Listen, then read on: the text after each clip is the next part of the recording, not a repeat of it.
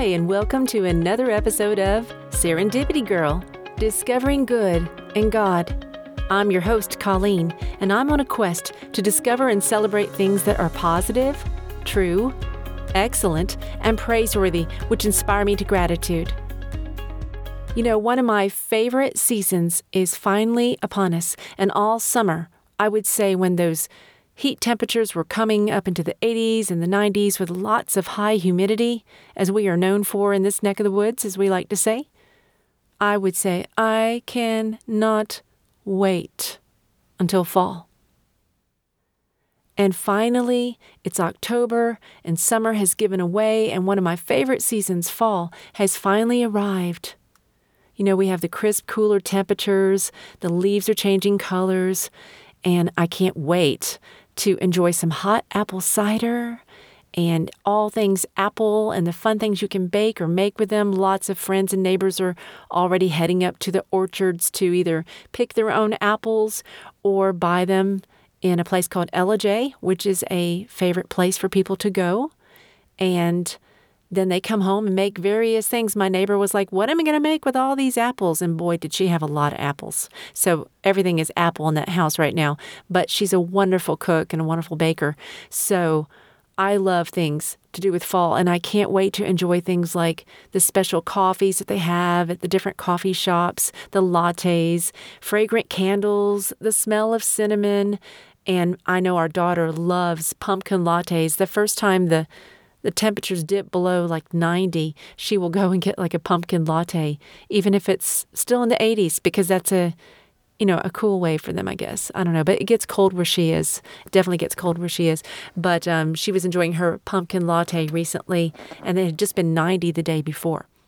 So I cannot wait. Have you ever thought about that phrase? It's got a four letter word in it. Yes, it does. Wait. W A I T. If you're like me, you don't like to wait on things. I'm very, really, really not good at it. I'm not very good at it at all. And I don't know if it's because I'm an American. I don't want to throw Americans under the bus, but being one, I can say that we struggle enormously with the whole concept of waiting. I don't know why that is, but we love instant grits, at least I do, microwaves, instant pots. I even did s'mores recently on vacation in the microwave. Now, because I didn't want to take the time to do the fire and all that, let's just put it in the microwave, zip, zip, here we go. Uh, it's not quite the same. It's still good though, and it's fun to watch those marshmallows explode. not explode, but just get really, really big. I, I digress. But anyway, I love fall, and I just could not wait for it to come. And so now it's finally arriving. But people don't like to wait. Have you noticed that? Or maybe it's just me. I don't know. And there's one person you simply cannot speed up no matter how hard you wish or try. And no, it's not your spouse or your child, although that might be someone that you have trouble with. Yes, they they can't be sped up when you want them to hurry, but God is just someone you cannot encourage to speed up. Maybe it's that whole he's perfect, he has perfect timing, he knows what's best. Maybe that's the reason. It could be, you think. As my friend likes to say, you think? yes, I think. And he knows that often we get impatient waiting on him to answer our prayers and for situations to change. So, what are you supposed to do in those situations? Well, I'm so glad the Lord is so patient with us and that He gives us answers in His Word. Because have you ever found yourself in a situation where you were waiting on God and you just didn't know what to do? Maybe you even got a bit down about a situation that just refused to resolve, or downright, I'm going to use the D word, depressed or anxious about it because you just so wanted things to change, yet it was outside your control, or you had tried everything you could think of and you still couldn't get it to change. Well, God has an answer in His Word. I had a situation like that where I was having to wait on God for something, and He gave me something through Psalm 37, verse 7, where it says, Rest in the Lord and wait patiently for Him. You know, that's hard to do. But God wants us to find our rest in Him as we stay right beside Him and don't try to run ahead or lag behind. And we can, through relying on the Holy Spirit to help us, wait and wait patiently because patience is a fruit of the Holy Spirit. And if you are in a faith based relationship with Jesus, meaning you've put your trust in Him to save you from your sins, you're following Him, and He's given you a new heart and a new desire to follow Him, then the Holy Spirit will give you the fruit of His Spirit, which is patience, along with other things like love and joy and peace and kindness, all those good things. So if we couldn't wait patiently on God with His help, why would He command it? Because He's not a cruel God, He's a good God. So, what are you supposed to do constructively while you're waiting on God? Because it's not like you're waiting on a bus. Although, if you're waiting on a bus, you could do some constructive things and you probably would do some constructive things. I think these days most people would just be heads down on their phone I know I'm guilty of that myself. But before we had cell phones, I'm sure people were reading or talking to other people, and maybe they still are. I haven't waited for a bus for a while.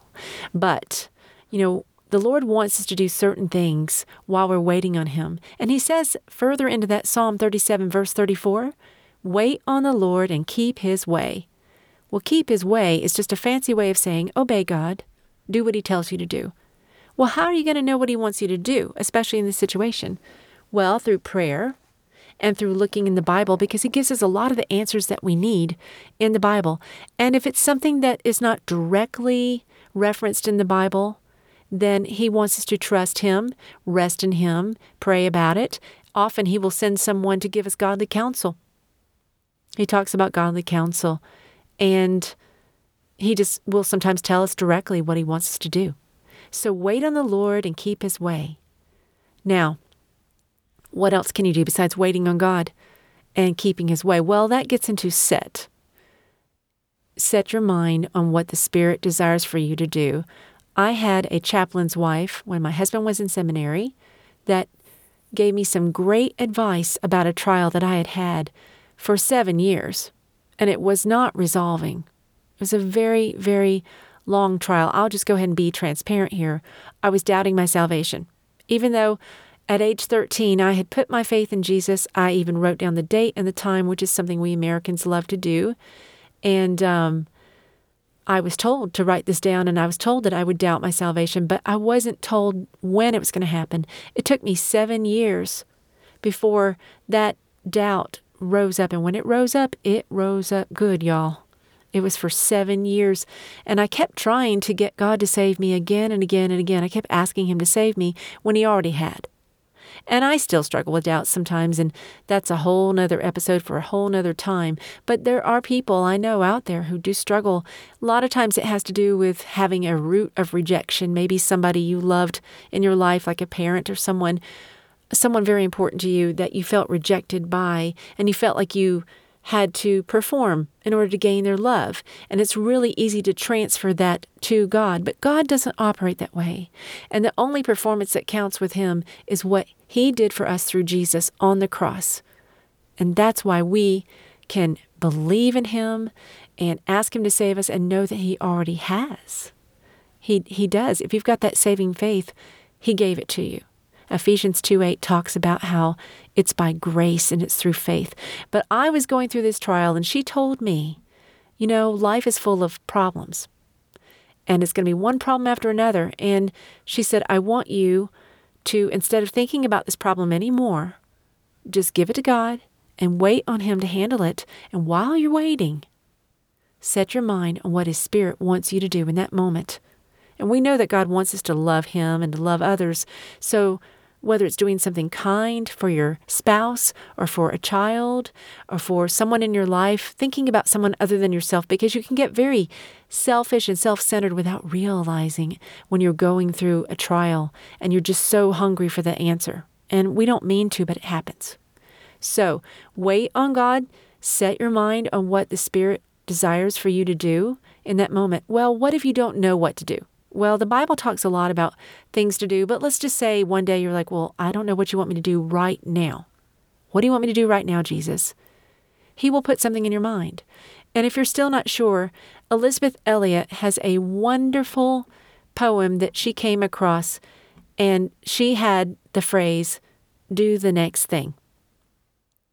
And you can look up this poem. I can read the first few stanzas of it for you, but it was an English um, poem, I believe, and it goes like this From an old English parsonage down by the sea, there came in the twilight a message for me, its quaint Saxon legend deeply engraven, and on through the hours the quiet words ring, like a low inspiration do the next thing.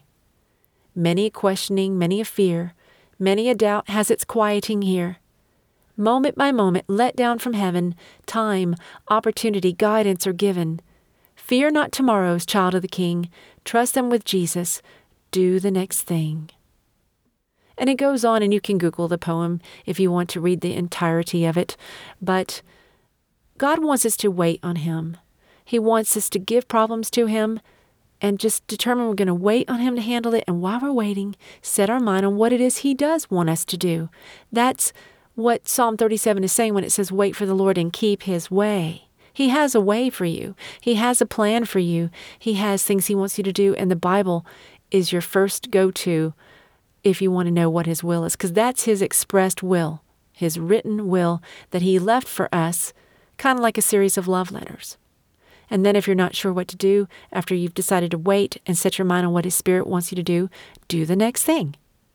So, very simple guidance, and you know, it's very profound, but it's very practical too. So, I'm still a work in progress. I have plenty that I have to wait on God for, and I suspect that you do too. So let's wait and set and do the next thing. God will deliver you. He promises in Psalm 13 that His love is unfailing. And the psalmist was waiting on God to resolve his own situation. It was a very painful situation. But he says, But I trust in your unfailing love. My heart rejoices in your salvation. I will sing to the Lord, for he has been good to me. You can sing to the Lord, you can do the next thing, you can wait, you can set, and you can trust that He is going to come and handle this situation, and He will handle it in the right way at the right time. Just trust Him. And if you've never put your trust in God and what He's done for you through Jesus on the cross and His resurrection for you, get a hold of the book of John. You can find it online.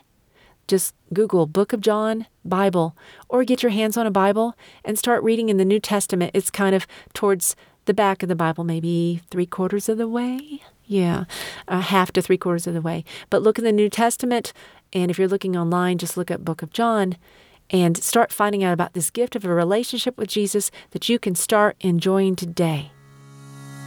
Well, that's it for this episode. Thank you so much for listening. And if this podcast encourages you, Tell a friend to tune in on Spotify, Anchor.fm, Apple Podcast, or wherever you get your podcast from. Until next time, this is Serendipity Girl saying abiento. See you soon and have a serendipitous day.